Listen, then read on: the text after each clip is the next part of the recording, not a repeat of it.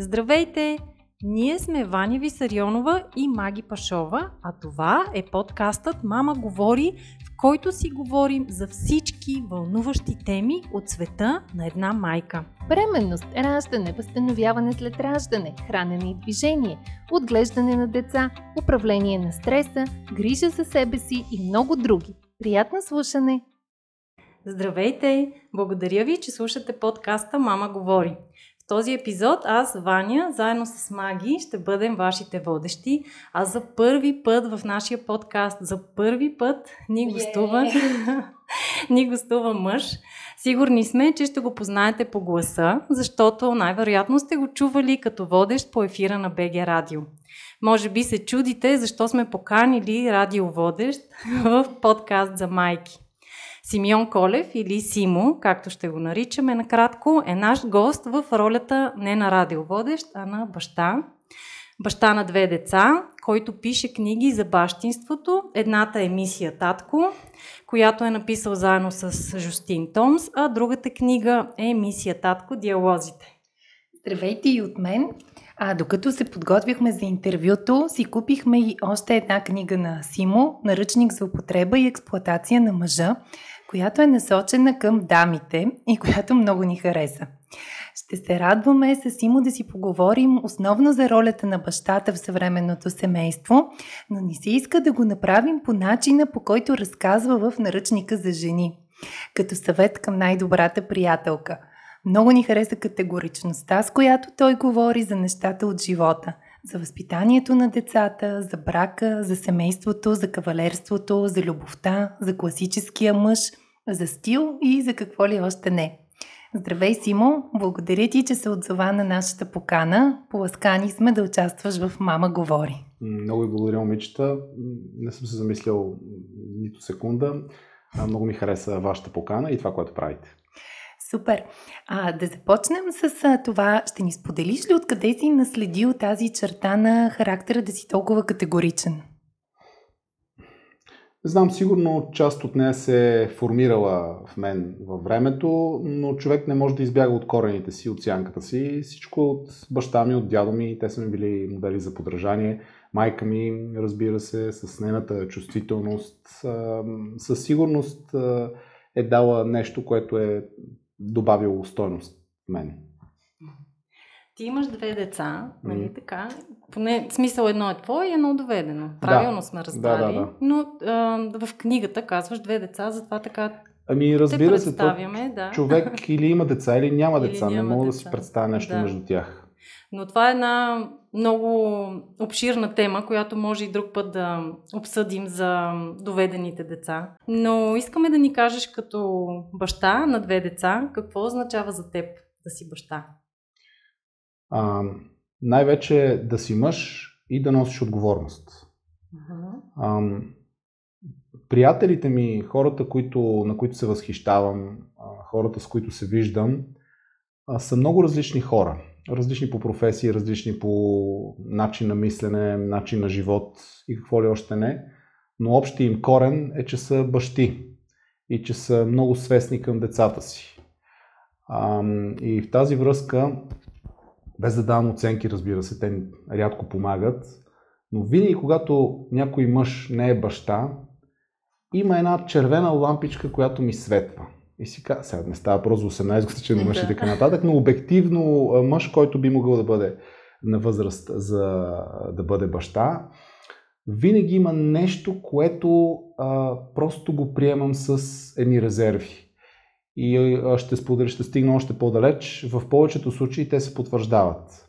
Значи да си мъж и да си баща означава точно това, да можеш да носиш отговорност за много повече от собствената си работа на мен ми се е случвало за проект по биология да отделя много повече време и енергия, отколкото за много важен проект, свързан с работата. И едното леко съм го пошкартирал и винаги се е получавало, да. а другото не съм успял да го шкартирам. Проект, проект по, биология, по биология на сина ти. Да, разбира да. се. А и с а, а, дъщеря ми също сме имали да. какви ли не костюми сме търсили, правили сме. Тоест, а, накратко казано, тази отговорност и този характер, който м- трябва да, да носи един баща, мене много ме привлича. Това отговаря на моите критерии. Mm-hmm. Ти на колко години стана баща? Аз станах баща на 26, защото тогава се запознах рано, с да. бившата ми съпруга, която вървеше с Габриела, с нейната дъщеря.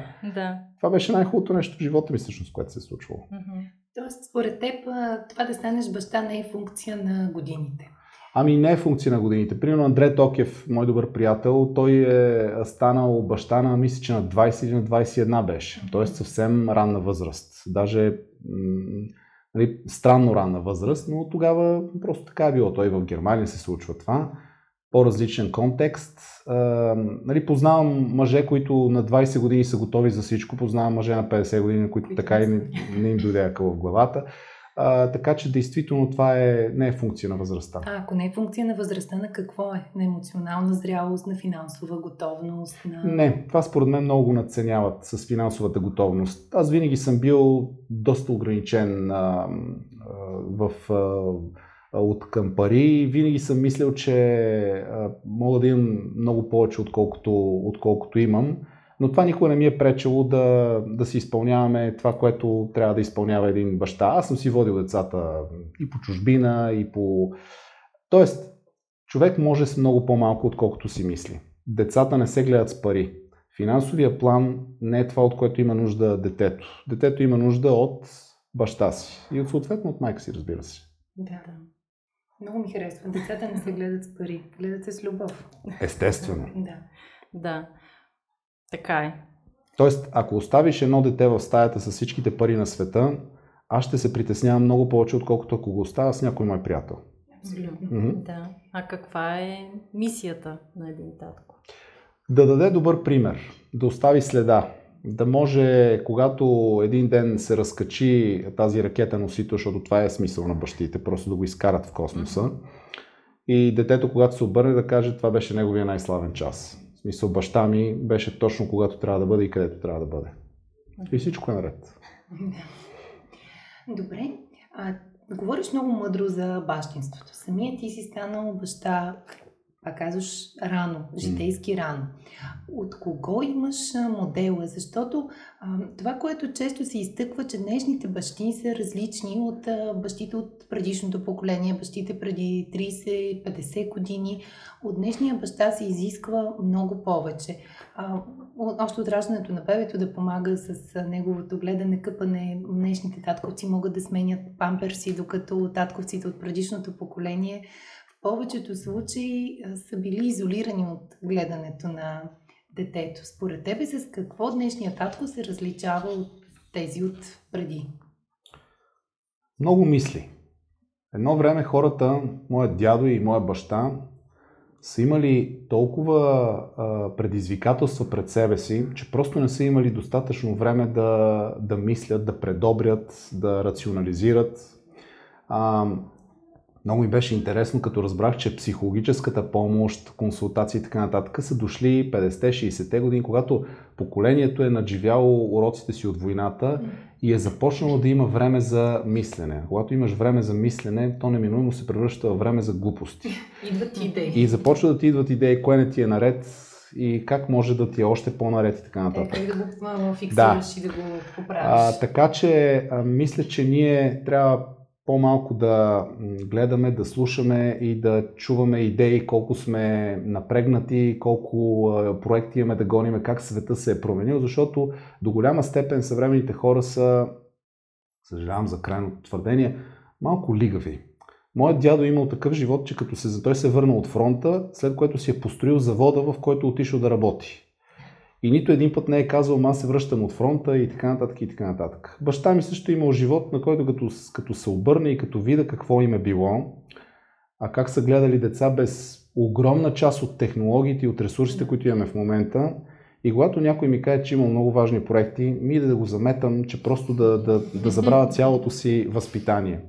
Сега имам приятели, които движат действително огромни проекти, отговарят за важни технологични, софтуерни, военни компании, те са българи, отговарят за 27-8 пазара, говоря за конкретни хора. И им остава време за децата. Щом те могат, никой не може да му убеди, че, че, че е много ангажиран.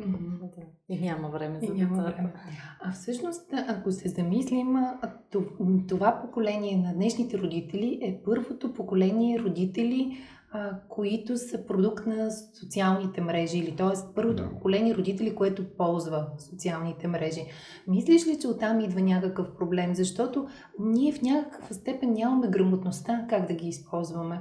Те се появиха в нашия живот а, от някакъв момент нататък. Т.е. не сме родени с тях, както са родени нашите деца. И реално трупаме познания в а, движение. Крачка, да. В крачка. До преди няколко години а, беше модерно да си постваш новороденото бебе във Фейсбук, едва ли не без дрехи. А сега си даваме сметка, че такива снимки, веднъж качени там, те остават там. Да. И, и това е проблем, защото след 20 години това дете ще тръгне да си търси работа. Социалните мрежи ще бъдат някакъв филтър, през който хората се сканират, проверяват и не е окей, ако някои твои атрибути се веят из а, мрежите. Да, всъщност по какъв начин социалните мрежи пречат или пък помагат на съвременните родители? Защото те водят до едно неминуемо сравнение, до това да си информиран, обаче и да, както ти каза, да мислиш, ти идват разни идеи. Да. Ам, ами и двете. Това така или иначе е част от нас. Всяко поколение има своите проблеми. И децата винаги са били бунта на родителите си. А, и в политиката е било така. Старото поколение политици не са харесвали новите политици, защото не са им вярвали. Те са казвали, те малките не, не си вършат добре работата. А, раз, не разбират достатъчно, да, не са преживели нищо. А, социал... Това, което се случва, новите технологии, тази шеметна скорост, с която се развиват, а, социалните мрежи, които са критерии, които ти дават а, какви ли не сравнения, в един момент, според мен, човек трябва не просто да се чуди как да ги ограничи, да ги забрани или да, или да се чуди какво да прави, ами просто да прояви гъвкавост и да разчита на доброто старо възпитание и да вярва в децата си. Не мога да кажа на децата им, може си, си на 14-то няма Фейсбук, например. А, защото, не, защото сам е стигнал до този извод. Може утре да проима, може, може, да не, може и да няма но ние просто трябва да сме адекватни, да им обясняваме всеки път, когато видят нещо, да им кажем а, как, какво мислим ние, какво мислят те, как го виждат те, а не просто да, да кажем питай майка си. Или бе, това не е за тебе. Или не знам. Или, да. Тоест диалога. Да, разбира се. Но, но Всяко обяснение е по-добре от никаквото обяснение. Да, ще да кажа, понякога е много трудно да, да водим този разговор, но ти, ти вече Всичко е много върга. Да. да. Принципно всичко е трудно, но нас не са ни канили тук, не са ни обещавали нищо и ние трябва да се справим с това, което имаме. Така е. Да. А има ли разлика според теб в това да си татко на момче или на момиче ти? Имаш и момче а... и момиче. Ами... Какво се изисква в единия, в другия случай? А, готиното при момчетата е, че а, може да им купиш много по-готини подаръци с много по-малко пари. в една бензиностанция, една количка от Matchbox, винаги ще се изкефи едно дете, едно момченце на, на нея. Тя струва 3 лева или 4 лева или 5 лева. Докато за тези пари не се сещам какво бих могъл да купа на момиче. Да, евентуално. А, значи мъжкия свят е по-близък до родителите. Даже има много теории, според които когато хората се разделят, което не е оферта, хората трябва да стоят заедно, не трябва да полагат усилия, си стъпват на врата, но направо трябва да направят и невъзможното, за да, за да стоят заедно. Но ако се разделят, има много теории, според които е хубаво момчето да остане с мъжа, защото той му е модела за подражание. Да. И съответно пък момичето с майката, защото двете са биологично по-близки. Mm-hmm. А, а иначе любовта е еднаква, потребностите са горе-долу еднакви, пол е различен. Просто каквото може да кажеш на едно момиче, може да го кажеш на едно, на едно момче. За момчето как да се държи с момичетата, за момичето какво да очакват от момчетата и кое е окей, okay, кое не е окей. Okay. А има ли според теб функции на бащата в семейството, които са само мъжки, които не може жената да иземе от него или да го замести в в този ресор? Ми, де да знам. Според мен, а, според мен ангажиментите са ангажименти, работата е работа и тя трябва да се свърши. Както ангажимент, така и работата. Кой ще заради пералнята или кой ще пусне миялната? Е, като казах миялната, в нас дълго време тия момичета така не се научиха да конфигурират миялната. Те слагат три неща и нищо повече не могат да съберат. Докато Защото не сте играли Тетрис. Да, да, най-вероятно да. Нали, пространственото мислене ми помага, вероятно. А, но а, по-скоро не вярвам, че има чак толкова специализирани неща. Трябва човек да бъде, да бъде заедно с партньора си и така да, да успяват да си менажират нещата заедно. Когато е сам, той иска, не иска, трябва да прави всичко сам. Така че тя, той живота учи. Не е еднозначно. Да. да. Аз имам син на 9 години и забелязвам точно като по учебниците, че горе-долу на тази възраст вече силно започна да търси само баща си. Да. Нали, както пише, нали, към 9-10 да. година нали, бъдете търпеливи, очаквайте, че той ще иска да е само стати. Да. А, да според тебе, а, в кой период от детството бащата е най-значим за едно дете? Бебе, дете, тинейджърство? Имам а, познати м- и съм чувал за такива, които казват на майките, на техните а, жени, съпруги, казват сега само да стане на 3 години, като да. проходи, аз ще го вода в парк. Да. Става на 3 години, така, само да стане на 6 и го фащам, ще ритаме заедно, ще ходим. Те никога не си хващат децата. Според мен работата на мъжа е от, от 0 км от момента, в който бебока дойде, до накрай 5 минути след това, да е до децата си, да не се натрапва. Аз моите деца могат да не се чуи, ние понякога не се чуваме с дни, с сумата и време. Нямам, тази връзка не е въпрос на това да си звъните по пет пъти да се чуете как сте, маса, взел ли си е, яке не си е. Ми ако не си е взел, ще се намокри. Какво да направя? Да. А, така че това е свръхконтрол, който е тъп. Но бащата просто трябва да присъства. Да е там. Да е на разположение. Да, във всеки смисъл на думата. А, ти казваш, а, присъстваш, не се натрапваш, а какво обичате да правите заедно? Тоест, какво твоя син обича да прави заедно с теб? Ми, той вече на... Ние много неща сме правили заедно, от самото начало. М- къде ли не сме аз... Дори като ходих да сменям гумите на колата зимни-летни, аз го взимах с мене, за да може да види как върви света. Той знае, че хубавото мляко не идва от хипермаркетите. Той знае как работи света. Като ходихме в сервизи и те му слагат една гума за трактор и той цял ден, докато сменят гумите си, играе с тази, влиза, излиза и така нататък. А, къде ли не сме ходили? На класически концерти. И аз знаех, ще му е скучно. Ще изкара 5 минути, ще сме заврънка и аз съм готов, че сме платили много пари, защото са хубави концерти, примерно, и да си излезе на 5-та минута. И знаех, че първия път издържа до 10-та, втория път издържа до 20-та минута и накрая вече издържа целият концерт когато ме дойде на възрастта вече, защото той е голямо момче, да каже, че не иска да ходи на концерти, аз съм окей. Okay. Но той е един процент, който е видял от зала България, от всички зали, които са имали, класически концерти, рок концерти, кина в чужбина, музеи, навсякъде където може да се ходи, сме се водили. И не съм чакал да стане на определена възраст, че да започна да го вода, да започна да говоря с него или с нея. Децата почваш от от, от най-най-най-рано. Дори нищо да не разбират, аз пак ги влачех. Супер. Обичал ли си да им четеш книжки? О, да. И коя ви е любимата? О, ние, но, може би цялата детска литература, която се изтрува и класическите произведения и така по-новите, защото те книгите си имат и възрастите, да. ние сме ги прочели. А, като започнеш от Трония, през Пипи Дългото чорапче, Джон Силвър, Острова на съкровищата, Елин Пелин, Ян Бибиян смечели, Пътиланци. Пътиланци. Всъщност това са от... Имаше Джордж и приключенията на Джордж в космоса на Стивен Хокинг и дъщеря му Люси Хокинг. Луси Хокинг. Четири книги издаваха, те бяха много хубави книги. А, няма книга, ня... Хари Потър, разбира се, няма книга или жанър, на който да сме се ограничали. Много книги се прочетох. Това е факт. И двете деца.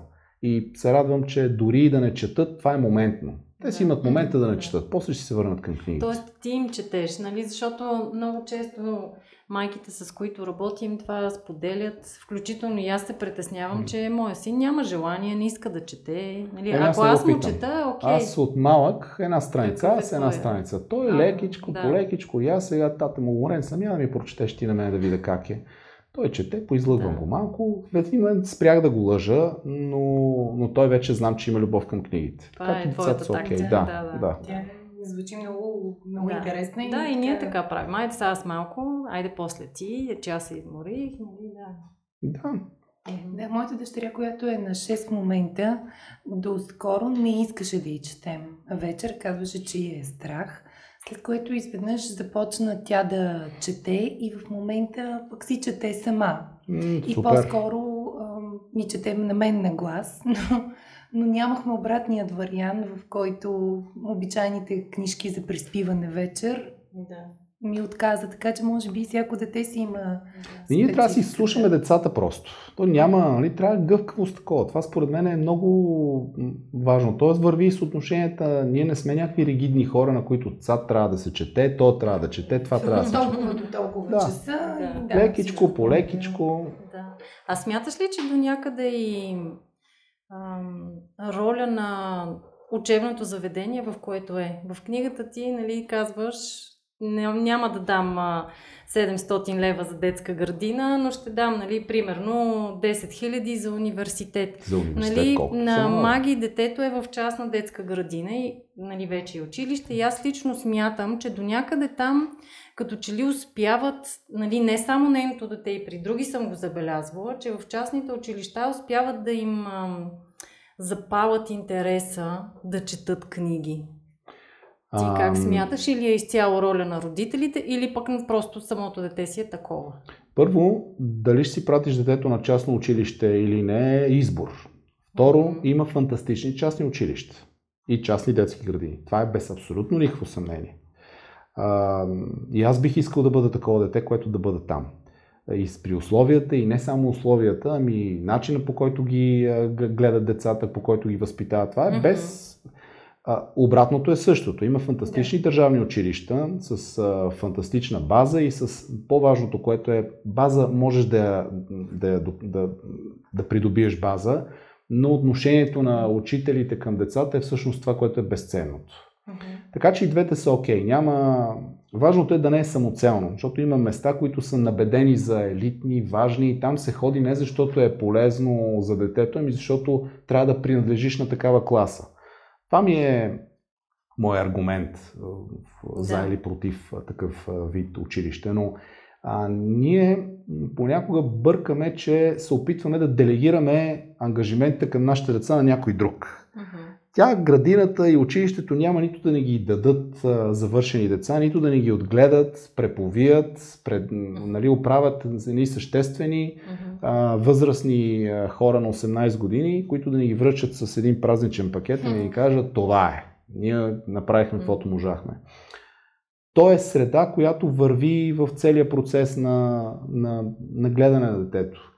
И ако то вкъщи не получава а, каквото, каквото му трябва, няма място на света, на което просто ще му даде това, което действително от, от което има нужда детето. Ако вкъщи не четете, няма се научи от училище да четете. Да. Да, да Тоест за теб на първо място е ролята на семейството. Средата, да, е Да. ключова. Имах пак, а, то па ще излезе, че много чета, което па- пада ми рейтинга. Това, това не е добре да го казвам, но а, попадал съм на а, материали, и, които нали, не чета много, обаче това, което чета, гледам да е изключително авторитетно. Според които това, за дето ние сме, знаем първите 7 или първите 8, напротив, първите 2, 3, 4 са критично важни години. Тогава, се, тогава детето всъщност а, тази сетивност към цялата среда, към себе си, към, към, към отнош... в отношенията си, в цялото си поведение. А тогава в тези първи наистина много базови години, реално отношението на родителите към детето би следвало да формира неговото отношение към самото себе си и към околния свят. Няма какво друго да е. Детето няма откъде да, да, да формира каквито и да са качества, отношения и светоусещане, освен от родителите си. Няма място, в което изведнъж то просто да, така да издържим до някъде и оттам ще го поемат учителите или леля му, или баба му, която се пенсионира всеки момент и ще стане човек. От първия момент, от като излезе от родилното, даже, нали, може би по-рано, ама айде сега, това е вече съвсем алабала, а, така че ти като си, си до него и като си го учиш на нормални критерии, които тебе са те научили, да е добро, да, е, да го слушаш, да го приемеш за авторитет, то тебе да те приеме за авторитет, да види как се държиш с майка му. Ако ние се държиме зле с най-близкия му човек или с най-близките хора и му обясняваме, бе това не е хубаво, да. как да научи, откъде да го научи то. Да. То вижда то просто вижда какво правиш и горе-долу mm-hmm. възприема някакъв модел на, на, на подражание. Поведение. Добре. По повод. Този модел много често има то повече въжи за майките. Не знам доколко бащите попадат в тази ситуация, но ние майките се разкъсваме между това дали сега да се посветя изцяло на детето си, отказвайки се от, да кажем, работа лично развитие, за да бъда всеотдайна майка. А, но по този начин пък не му ли даваме пример, че трябва да се жертваш заради някой друг а, и никога да не поставяш себе си на първо място. А, какво по принцип мислиш по този въпрос и има ли е тази дилема и при татковците или за тях е много по-лесно да приемат, че можеш да бъдеш добър родител без да се отказваш от собствените си мечти, амбиции, развитие? Според мен най-важният човек в нашия живот сме ние самите. После идва гаджето ми, когато го имам, т.е. жената на живота ми и после идва децата. Да. А, никъде няма норма, според която ние да поставиме някой друг пред нас. Това съответно не означава егоизъм и не означава, че едното не може без другото. Аз мисля, че един човек, ако е със съкъл в главата, той знае много добре, че детето е нещо, което той е искал, никой не му го е натрапил. Щом го има, значи трябва да му остави нещо. Тези дилеми са да имам ли дете и какво да го правя като имам дете, те според мен са, действително човек трябва да си, да, да разбере дали иска нещо или не го иска. И после просто да знае, че живее с, а, не с котва, ами с а, живо същество до себе си, с удушевен предмет. И да растат заедно. Познавам много хора, които са направили този избор и този избор, т.е. да се посветат на детето и не се е случило нищо. Както и други, които са направили точно обратното. Гледат го, ама точно все едно почти нищо не се е променило, освен физиологичните нужди, които има да. то и нали, малко повече ангажименти, които са свързани с него и пак нищо не се е променило. Тоест, не трябва да се предобряме.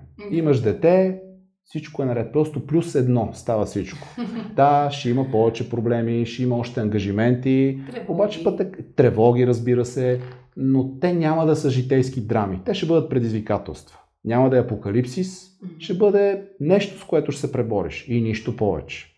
Да, това с предизвикателството много точно казано. Аз преди да се занимавам с това, което правя в момента. Преди вече доста години работех в една компания, където пишехме финансови анализи. Mm. Едно от правилата беше никога да не, тъй като обикновено работихме с чужди клиенти, съответно да. езика беше английски, да не използваме думата difficulty, да. а винаги думата challenge. Да. Тоест една ситуация не е трудност за клиента, да. тя е само предизвикателство пред него. И това ми е останало от тогава, вече толкова години, а, избягвам да използвам трудност. Това е много хубава логика, защото ние а, много често и а, понякога безотговорно използваме проблемите. Проблеми, да. Драми, проблеми, не, не са драми и проблеми. Проблем е много неща, които са действително проблеми и които не, много от нас никога няма да се случат в живота, слава Богу.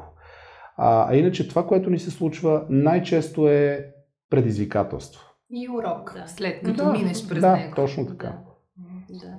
А, освен да се грижат за себе си и да бъдат щастливи и да слагат себе си на първо място, какъв друг съвет би дал към татковците?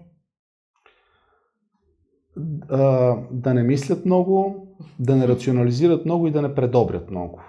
Те и трите неща са грешни. Просто, както англичаните обичат да казват, uh, take care and carry on. това е, да, това е, това е много важно. А ако има такива, които се чудят да имам ли деца или не, бащи, за мъже говорим, какво би ги посъветвал? Според мен това идва от към майката. Тоест, ти интуитивно, ние интуитивно сме готови за всичко. Но интуицията ни казва не 100 човек. Може би просто не са в подходяща конфигурация. Може би нещо не е като хората. Иначе в момента, в който аз, когато срещнах жена си, аз бях веднага, в смисъл, на първата ни среща мен ми беше ясно всичко. Както и стана. Категоричен си, ето. Твърде. Не, и, изобщо не съм се замислял. И, и този въпрос дали да имам дете или да нямам, той не стоеше. Аз естествено знаех, че имам дете, защото тя си струваше, защото ние бяхме много хубав екип и не само екип.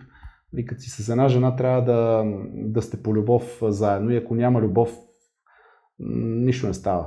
А, така че, а, когато си намериш партньора, следващите крачки идват логично. Те просто идват. Те няма, няма нужда да ги мислиш. Естествено, че имам, а, ще имам дете с тази жена, защото искам тя да е майка на това дете, защото искам да сме заедно и така нататък. Да. ако много мислиш, значи нещо просто не е убедително във вашата Ясно. връзка. Или го знаеш от началото. Или... Да, или да. да се убеждаваш да имаш дете не е оферта. Добре, но все пак има татковци, те не са малко на брой, които казват, а, ами аз изкарвам парите, пък децата са твоя грижа. Какво би казал на такива татковци или пък на техните партньорки? Има много любим, един мой приятел, а, да речем, че се казва Иво. А, той ми го е, веднъж го каза на всеослушание понеже мене ми е писано да слушам такива неща, му казах, Иво, ти и парите не ги изкарваш, защото аз печеля повече от тебе и гледам и децата. А, така че това е едно много съшито обяснение. Можеш и двете. И даже това е много мъжко. И да изкарваш парите и да гледаш децата. И още повече. В смисъл това говори за капацитет. Ама иначе самото ограничение, аз правя това, да. те поставя в котийка. Защото утре изведнъж може да стане нещо и да не ги изкарваш преди. Тогава какво правиш? Тогава какво предлагаш на света? Нищо. И на семейството си. Именно. Затова човек трябва да е широко скроен. Един мъж трябва да е широко скроен. Това е въпрос на характер. Това мога, това мога. Ти утре може да не скарваш толкова много пари. Нека да не сме нали, толкова да, важни. Факт, но когато го имаш този характер и този начин на мислене, смяташ ли, че той може да се промени или си се раждаш или си израснал с него и това си остава? Ако, нали, тук проблема е на половинката, не е наш проблем. Ако тя го приема така и си каже, той е такъв, и аз си го харесвам такъв, и ще си живея с него. Ще си го живее, той има много повече позитиви, защото това не са лоши хора. Не, не, напротив, Нито те... няма те... идеално лоши хора. Абсолютно. Винаги сме разбира се. И, а, и те си имат своите достоинства и щом тя е окей okay с това, значи кои сме ние да не бъдем окей okay с това. Да. Така че всичко е наред. Ако тя е окей. Okay. Да, добре. А, ако трябва децата ти да научат три неща от тебе, кои биха били те? Ми, според мен те вече са ги научили. Кои са? Трите най-важни неща в живота. Да. Ох, от мене аз имам прекалености, които са действително котви. Аз съм прекалено отговорен. Не искам да бъда толкова отговорни като мене. А, аз съм прекалено сериозен. Не искам да бъда толкова сериозен. Искам да бъдат по-разкрепостени, по-деца, които да бъдат, да, да бъдат щастливи. Аз съм по-скоро полезен, отколкото щастлив. Не искам да децата ми да бъдат полезни, отколкото щастливи. Така че това са неща. Но това съм аз. Мисъл, аз съм да. по-така. А, но, но във всички случаи те са, ще бъдат ни отговорни и свестни хора. Нали, в своите, разбира се, колкото могат, за да бъде здравословно за тях. И най-вече да бъдат щастливи няма човек, който да не иска щастието за, за децата си. Да. Ама тези качества, които изреждаш, те са много типични за нашето поколение. А реално ние сме възпитани в тези ценности. Да, да бъдем отговорни, да бъдем сериозни, да мислим първо за другите, защото част да. от нас са били чавдарчета и знаем, да, че да, чавдарчето да, а, нали, първо помага на другите, после на себе си. И всъщност това ни е толкова дълбоко закодирано, че днес, когато осъзнаваме как част от тези а, качества могат и да ни вредят и се опитваме леко да ги разчупим. Нали? Те не са лоши сами по себе си, но трябва малко да ги разчупим. Ако си отговорен към, за другите до обезличаване, е Точно, лошо. Е лошо, да. абсолютно. За съжаление, тук винаги проблема е в границата. И да обичаш много е лошо, и да не обичаш хич е лошо. така че, да, е това е, и нали, пък имаме цял живот да, ги, да, ги, да си ги оптимизираме тия а, черти, с които живеем.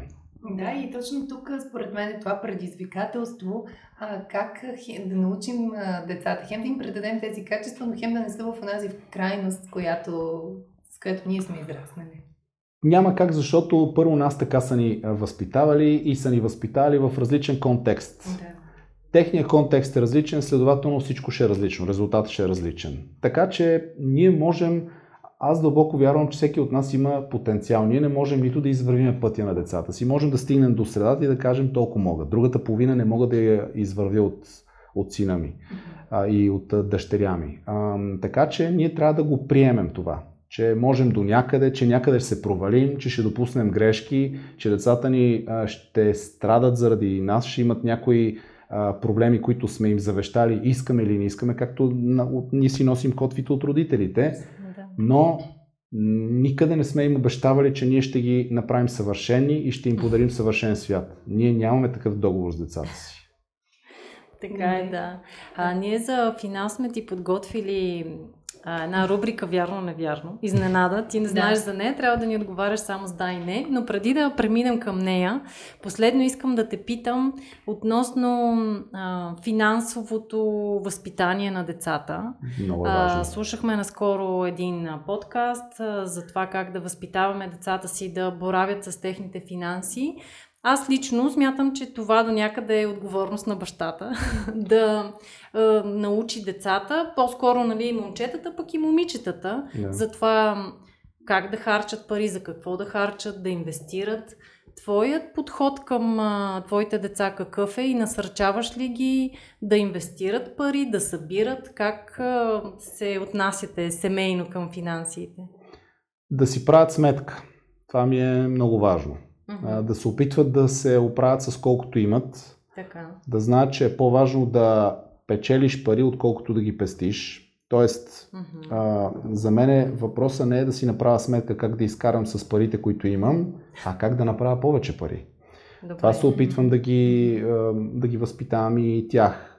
Да, и никога при никакви обстоятелства да не обичат парите, защото парите никога няма да им отвръщат със същото. Да ги използват като средство, Много разумно, много рационално. Като нямат, нямат, като имат, имат. И когато, когато се научат на това, че парите са им не, съю, не приятел, а съюзник, Сериозно. нещата са окей. Okay. Ги използват като средство. Да, Добре. много ми харесва. Да, Маги, ти сещаш ли се нещо А, друго да, да аз питаш? също искам един последен въпрос преди финалната ни рубрика и той е свързан с книгата ти Мисия М. Татко. А, докато наръчника е ясно адресиран към жените и се обръща към тях, а, за кого всъщност е предназначена Мисия Татко? Към татковците или към децата? Ами по-скоро от подзаглавието диалози правил съм и за родители. Първият приоритет е родителите, защото самите деца, те са по-мързеливи. Ти ако не ги бутнеш, те сами никога няма да искат да спортуват, да четат, да учат чужди езици, защото е по-лесно да не е направиш нещо. да. Факт.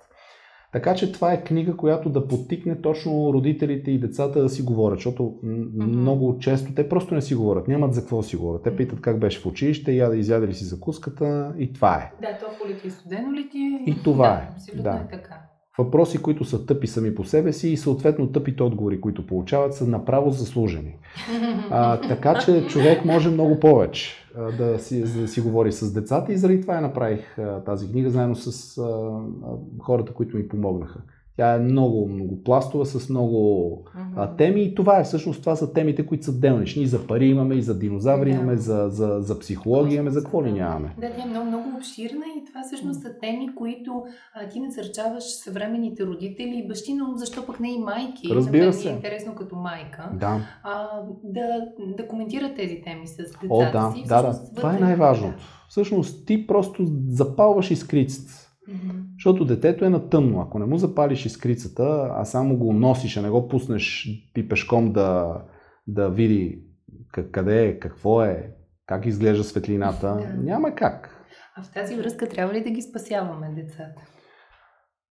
Ами, когато те са малки, ние имаме ангажимент към, отговорност към тях. Това е ангажимента на по-силния към по-слабия. Винаги трябва да застанеш на страната на по-слабия. Това не означава да го обгрижваш непрекъснато. Просто трябва да ги научиш, че в света и в живота си те ще виждат съюзници, които ще им помогнат да станат, ще виждат и хора, които безразлично ще ги отминат. Трябва да ги научиш и на двете. Не можеш 10 пъти, когато детето ти направи най-съща грешка, ти да продължаваш да си до него. Освен това, аз дълбоко вярвам, че на никой нищо не му е станало, когато е израснал с обелени колене или с някое друго разочарование във всеки аспект от живота си. Разочарованията са част от живота. Всичко е наред. Аз не мога да ги деразочаровам. И не мога да набия то, който ги е разочаровал. Да, така е. Можеш просто да им помогнеш да преминат през този период и да, да. разберат, че той не е края на света. Именно. Нищо не е края на света, освен края на света. Чудесно. Добре, готов ли си за нашата рубрика? Готов съм. Значи трябва да отговаряш само с вярно и невярно, без отклонение. Да или не, или вярно или невярно? Еми както, така или както ти дойде, но вярно и невярно. Жената е по-силният пол. Вярно. Мъжете са по-добри готвачи от жените. Стоп, вярно.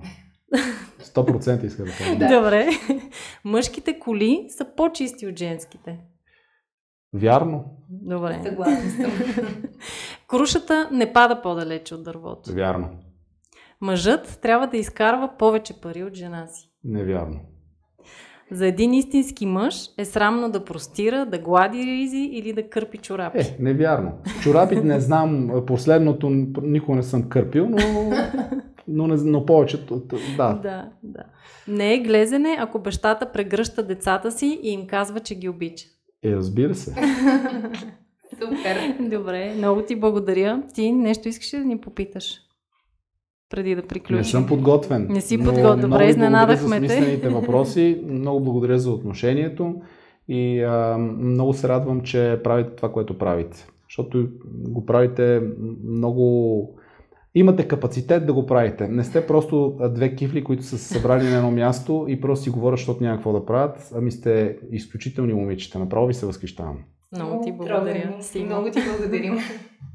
Благодарим ти за това участие и, и за финала му. Да, и се надяваме да ни гостуваш отново, защото съм сигурна, че има за още теми, за които можем да бъдем полезни на нашите слушатели. Разбира се. Добре, благодаря ти. Благодаря ви и на вас, че ни слушахте. Не забравяйте да харесате този подкаст, да го споделите, да го коментирате и ни очаквайте отново следващата сряда. Информацията, която предоставяме в подкаста Мама говори, е с информационен характер и не бива да служи и да се приема като медицинска диагноза, нито да заменя индивидуалната медицинска оценка и наблюдение. Преди да решите да се доверите на нас или други източници, свързани с диастазата, моля, консултирайте се с вашия лекар и или хирург. За повече информация посетете нашата веб страница nenadiastazата.com.